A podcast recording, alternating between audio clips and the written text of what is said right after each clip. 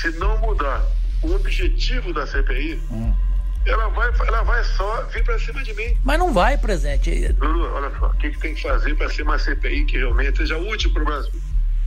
Mudar a amplitude dela. Bota uhum. governadores e prefeitos. Sim, claro. No telefone, o presidente e um senador da República. Agora, agora vamos lá, Cajuru, uma coisa importante aqui. Vamos lá, a gente tem que fazer de um limão limonada. Por enquanto, uhum. é o limão que está aí. Tá para ser uma limonada. Uhum. Pô, tem que, tem que. Eu acho que você já fez alguma coisa. Tem que peticionar o Supremo para botar em pauta o impeachment também. E, e o que, que eu fiz? O senhor não viu o que eu fiz, não? Você, você peticionou o Supremo, né? Sim, claro. Eu entrei contra o Supremo. Eu entrei ontem às 17h40. Parabéns para você. Cajuru, depois que nós conversamos aqui, nós, nós estamos afinados, nós dois. É, é CPI ampla e investigar. Isso, é. E nunca revanchista. E nunca revanchista. Ouvindo a conversa, um estrangeiro que desembarcasse hoje no país poderia imaginar o presidente em apuros porque flagrado em tentativa explícita de pressionar legislativo e judiciário para se livrar de uma investigação. O senhor pode ver, eu dei uma entrevista para ele. Eu falei para ele que se ela for revanchista, eu faço questão de não participar dela. Não, mas, ah, mas você não participa dela, é a canalhada lá do Randolfo Rodrigues vai participar. E vai começar a encher o saco. Daí vou ter que ser na porrada com bosta desse. Mas no Brasil de Bolsonaro, as vias costumam ser tortas. Quem gravou e tornou público o diálogo foi Jorge Cajuru, do Cidadania de Goiás. No telefonema, o senador se mostra perfeitamente alinhado aos interesses do presidente, que, segundo Cajuru, autorizou a divulgação. Você faz um excelente trabalho para o Brasil. É Exato. Eu, o que eu quero fazer é isso aí. Eu não vou, eu, eu não vou manchar meu nome de forma alguma. O tom camarada evaporou da noite para o dia. Nesta segunda, o presidente se declarou traído. Sou o senador Flávio Bolsonaro. Eu acabo de protocolar no Conselho de Ética do Senado uma representação contra o senador Jorge Cajuru, pela sua conduta imoral, baixa, antiética, de gravar o presidente da República sem o seu consentimento. No centro de tudo, a prestação de contas que Bolsonaro não quer encarar. O pedido do senador Randolph Rodrigues especifica que a CPI terá prazo de 90 dias para apurar as ações e omissões do governo federal no enfrentamento da pandemia da Covid-19 no Brasil e, em especial, no agravamento da crise sanitária no Amazonas, com a ausência de oxigênio para os pacientes internados. Tudo isso no país dos 350 mil mortos, onde o quarto ministro da Saúde da pandemia já admite que a vacinação não ganhará velocidade antes do segundo semestre. Salvador e Teresina suspenderam a vacinação da primeira dose para garantir a imunização de quem vai receber a segunda dose essa semana. Em Natal, as doses da Coronavac acabaram. O Brasil atingiu o pior momento da pandemia até agora, com média de 3.125 mortes por dia, um recorde, 15% a mais do que duas semanas atrás.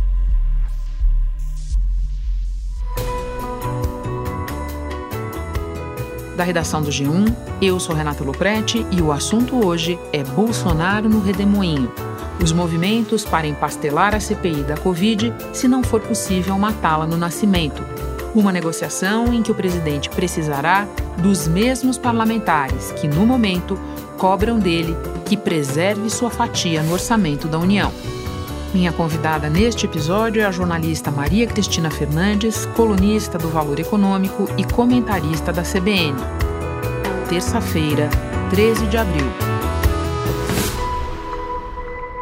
Maria Cristina, a tática do ventilador, ou seja, de ampliar essa investigação para que ela incomode também governadores e prefeitos, especialmente governadores não alinhados com o presidente Bolsonaro, ela já estava em marcha antes da divulgação da conversa do presidente com o senador Jorge Cajuru. Você pode explicar para quem nos ouve por que é assim? Renata, como você diz, essa, essa manobra já estava em marcha. Na verdade, desde o início da, da pandemia, né? Quando o presidente Jair Bolsonaro viu que a bomba é, dos casos das mortes, de todo esse desastre que foi anunciado e se concretizou, ia cair no seu colo, é, ele decidiu deliberadamente colocar no ventilador e espalhar para a federação como um todo. Os superpoderes que o Supremo Tribunal Federal deu a governadores e prefeitos, para fechar, inclusive, salas, igrejas de cultos religiosos. É um absurdo dos absurdos. O que, que aconteceu agora? É que alguns senadores, para manter seu nome no requerimento, eles negociaram a ampliação do escopo. Né?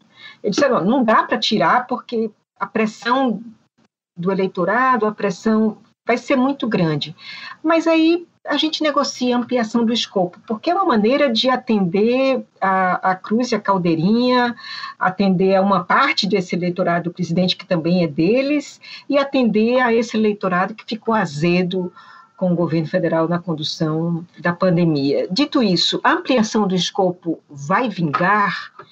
É, ainda não dá para saber, né? Alguns senadores, eu incluo aí a ex-presidente da CCJ, Simone Tebet, e o senador Tacher Sati, que é um defensor é, desde o princípio da CPI, é, acham que a ampliação do escopo prejudica muito, além de ser inconstitucional porque o inquérito legislativo contra governadores e prefeitos deveria ser conduzido nas respectivas casas legislativas. Né? Pois é, um pequeno detalhe que me chama a atenção de ninguém está prestando atenção nisso. É, pois é. Então, quem investiga governador é a Assembleia Legislativa, quem investiga prefeito é a Câmara de Vereadores. Né? Você fere o princípio federativo fazendo isso. O presidente do Senado, Rodrigo Pacheco, disse que vai consultar a Secretaria-Geral da Mesa para saber se pode ou não incluir estados e municípios na CPI. O artigo 146 do Regimento do Senado afirma que não se admitirá comissão parlamentar de inquérito sobre assuntos pertinentes aos estados. E aí tem muitas outras consequências. Primeiro, assim, é muito difícil você fazer essa ampliação do escopo e, e de fato investigar algo, né? Tem um dito no Supremo que as pessoas usam muito que é, é preferível não instalar uma CPI do que uma, instalar uma, uma CPI sem objeto, né? Porque vira um instrumento de perseguição. Uma comissão parlamentar de inquérito tem poder de investigação e poder de polícia polícia. Pode pedir o indiciamento de pessoas investigadas, convocar ministros e autoridades a depor, ouvir testemunhas, pedir documentos e a quebra de sigilos fiscal, bancário e de dados. As informações reunidas são encaminhadas a órgãos de fiscalização e controle. E a CPI pode pedir a continuidade das apurações, o que pode resultar em desdobramentos na justiça. Com poder até de prender, é, dependendo do que se disser, é, durante seu depoimento e você fazer isso sem foco, sem um direcionamento, sem um objeto definido, né? E ainda tem outras implicações. Por exemplo, o senador Renan Calheiros, é, que hoje é cotado para ser relator e é um relator que talvez não seja do agrado do presidente da República, porque não tem se pautado em defesa do presidente da República. É, ele pode ser relator tendo um filho governador da, de um estado, como é o Renan Filho em Alagoas? Bem pensado, bem lembrado. Agora, Maria Cristina, à luz de tudo que você explica e também do teor da conversa, qual é o sentido da divulgação desses áudios do que falaram o presidente e o senador Cajuru ao telefone? Pois é, Renata, é, eu acho que essa é uma pergunta que está todo mundo se fazendo. O senador Cajuru, ele costuma divulgar áudios de conversas que ele tem ao telefone. É incrível que isso aconteça, mas ele faz isso e todo mundo convive com isso, né? O problema é que ele divulgou agora de um presidente da República, né? É, e ele diz que ele avisou o presidente Sim. que ia divulgar, né? Que está em voga hoje que eu fui gravado uma conversa telefônica, tá certo? Olha que ponto chegamos no Brasil aqui, gravado. A gravação só com autorização judicial, gravar o presidente, divulgar e outra, só para controle. Falei mais coisa naquela conversa, tem, pode divulgar tudo da minha parte, tá? Agora, a gente também deve considerar que a divulgação desses áudios pode interessar o próprio presidente, porque o que ele disse lá, ele já vinha dizendo publicamente. Né? Que, que, que, tem que investigar governador e prefeito, que tem que pautar o impeachment de presidente da, de, de, de ministro, ministro, do, Supremo. Supremo. Né? Então, aí vai dizer, não, mas esse áudio vai, vai acarretar um outro crime de responsabilidade. Ué, mas já tem mais de 100 gavetados lá. Né?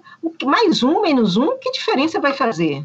E, e ao divulgar esse áudio, o presidente eh, talvez perca pouco, e, e quem perde mais é o Senado, porque divide o Senado. O Cidadania anunciou que vai pedir que Cajuru deixe o partido. Porque expõe é, divisões, expõe essa, essa negociação difícil pra, da, da, instalação, expõe divisões entre os senadores do, do, da cidadania e os demais senadores de oposição que estão batalhando por, esse, por essa CPI. Enfim, faz o jogo do Bolsonaro que é jogar uma cortina de fumaça, jogar confusão. Enquanto você fala, eu estou aqui pensando numa questão que muita gente se colocou nesta segunda-feira.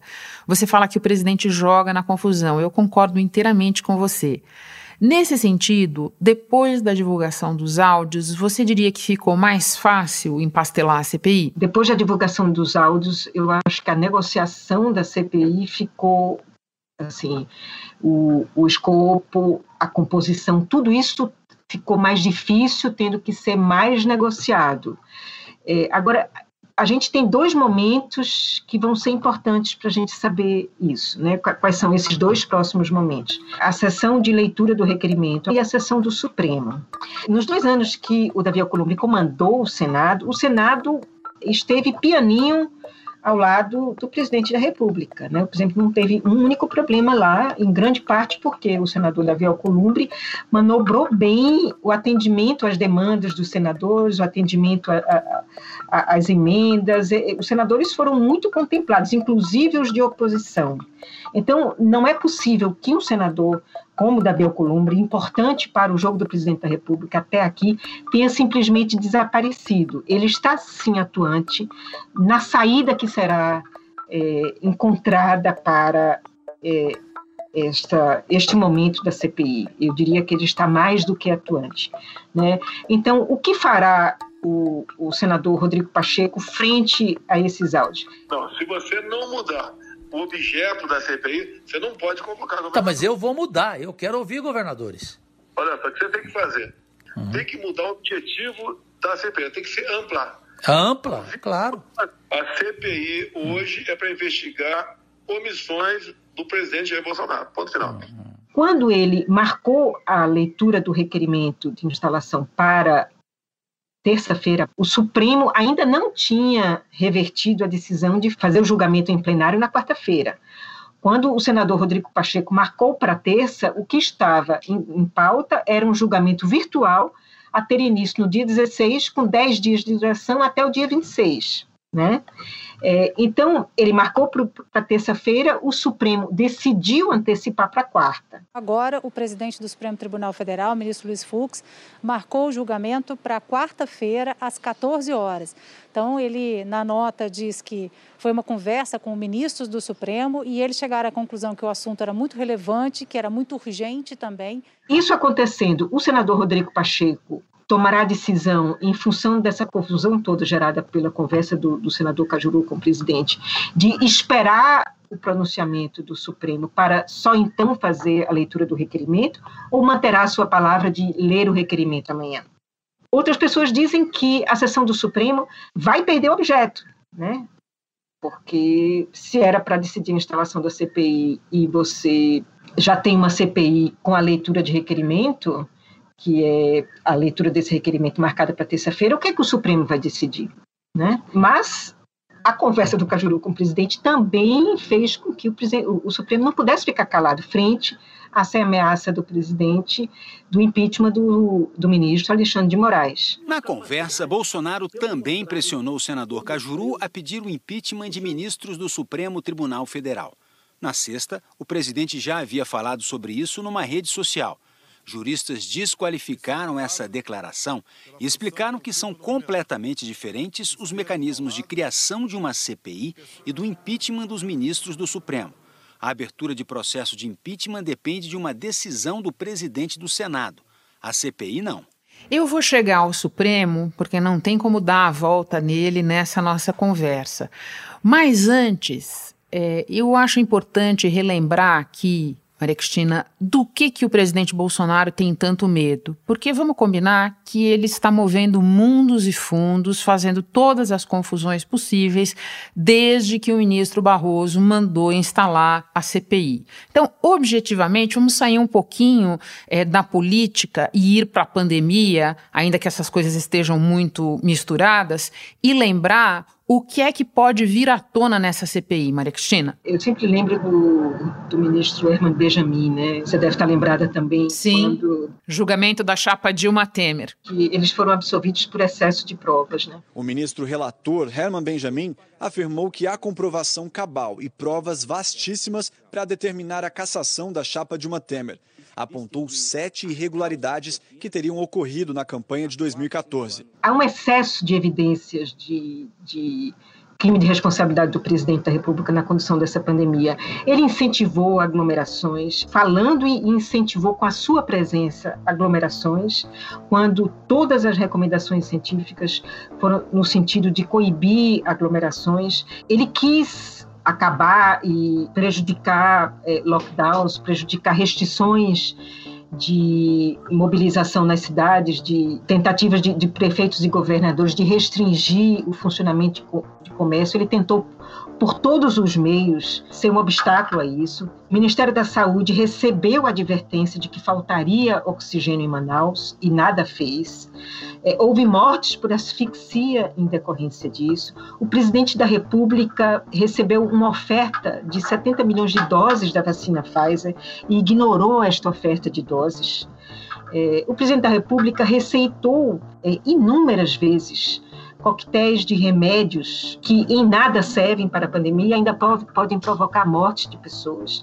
E o Ministério da Saúde adotou, inclusive, um, um aplicativo com recomendações de medicações preventivas, inclusive para bebês. Dados preenchidos, o aplicativo pergunta se o médico vai escolher o tratamento precoce. Em caso afirmativo, a prescrição sai na hora. Um total de seis medicamentos entre eles a hidroxicloroquina, a invermectina e a azitromicina, medicamentos sem comprovação científica de eficácia contra a Covid-19 não faltam evidências de uma conduta irresponsável e, e, e uma conduta que não, não, não, exatamente só o Senado que vai dizer que é responsável. São condutas que são é, condenáveis pela Organização Mundial de Saúde, por conselhos científicos da mais alta respeitabilidade. Então, é muito difícil de o presidente da República escapar de uma investigação a fundo que mostre as suas digitais nesses atos. Né? Ou seja, pode haver empastelamento até absolvição, mas o excesso de provas já está demonstrado. Vamos então para o Supremo, Maria Cristina, porque nós já tivemos as baterias do presidente voltadas para diferentes ministros da corte. E o tribunal tem reagido de maneira mais homogênea que no passado a esses ataques. Qual você acha que deve ser a reação agora, lembrando que essa é uma construção muito delicada? Tem substituição de ministro à vista, por outro lado, vamos lembrar, basta uma decisão do ministro Gilmar Mendes e o caso Flávio Bolsonaro volta para a primeira instância, certo? Com certeza, Renata. É, quando um deles é atacado, é, o colegiado costuma é, se comportar unido em defesa da instituição, em defesa da corte. Agora, a decisão de instalação de um impeachment de um ministro do Supremo é, não é algo contra o qual o Supremo possa agir. O que, que o Supremo pode fazer neste momento? Você lembrou que o ministro Gilmar Mendes, ele relatou de uma ação que pode devolver o senador Flávio Bolsonaro para a primeira instância, e na primeira instância não faltariam juízes para decretar a prisão do senador Flávio Bolsonaro, também aí por excesso de provas. O ministro Gilmar Mendes, do Supremo Tribunal Federal, suspendeu um julgamento no Tribunal de Justiça do Rio que voltaria a discutir o foro para investigar o senador Flávio Bolsonaro no Republicanos, no caso das rachadinhas. Agora, por que é que interessa ao Supremo? Por que é que a gente não deve apostar assim tão às cegas numa decisão muito radicalizada do Supremo neste momento. É, em julho, vagará uma vaga na corte, a vaga do ministro Marco Aurélio Melo. O presidente Jair Bolsonaro já deu sinais de que, ao contrário da nomeação do Cássio Nunes, o ministro Cássio Nunes, é, o ouvinte deve estar lembrado, é, foi instado a fazer um beijamão ao ministro Gilmar Mendes, né? O, o, presidente o levou para a aprovação do ministro Gilmar Mendes. Esse clima já acabou, né, Maria Cristina? Esse clima já acabou, agora o presidente parece que só quer beijar a mão da, dos evangélicos. Não, e inclusive entre o ministro Gilmar Mendes e o ministro Nunes Marques, né? Exatamente. Então, o ministro Gilmar Mendes e outros na corte já perceberam que dessa vez não vai acontecer isso. Agora, é, há também uma tentativa de se evitar uma, um rompimento tal que o próximo ministro do Supremo seja um ministro a la Cássio Nunes, se não pior. Eu digo pior no sentido de alinhamento ao presidente da República. É, eu não descartaria a possibilidade de o Supremo ver neste julgamento sobre a CPI uma tentativa de encontrar um caminho em que o Supremo ainda possa continuar como uma instância é, a ser consultada e a ser influente sobre a próxima nomeação. E vamos lembrar que no Senado também há muitos senadores interessados em ser influentes nessa nomeação, inclusive senadores que, que estavam torcendo pela instalação imediata da CPI com este objetivo. Então vamos prestar atenção, porque tudo isso pode estar conectado nas próximas semanas. Maria Cristina, eu por mim teria infinitas perguntas para continuar te fazendo, mas eu sei que eu não posso, você tem compromisso, então eu vou mandar uma última, que é a questão do orçamento.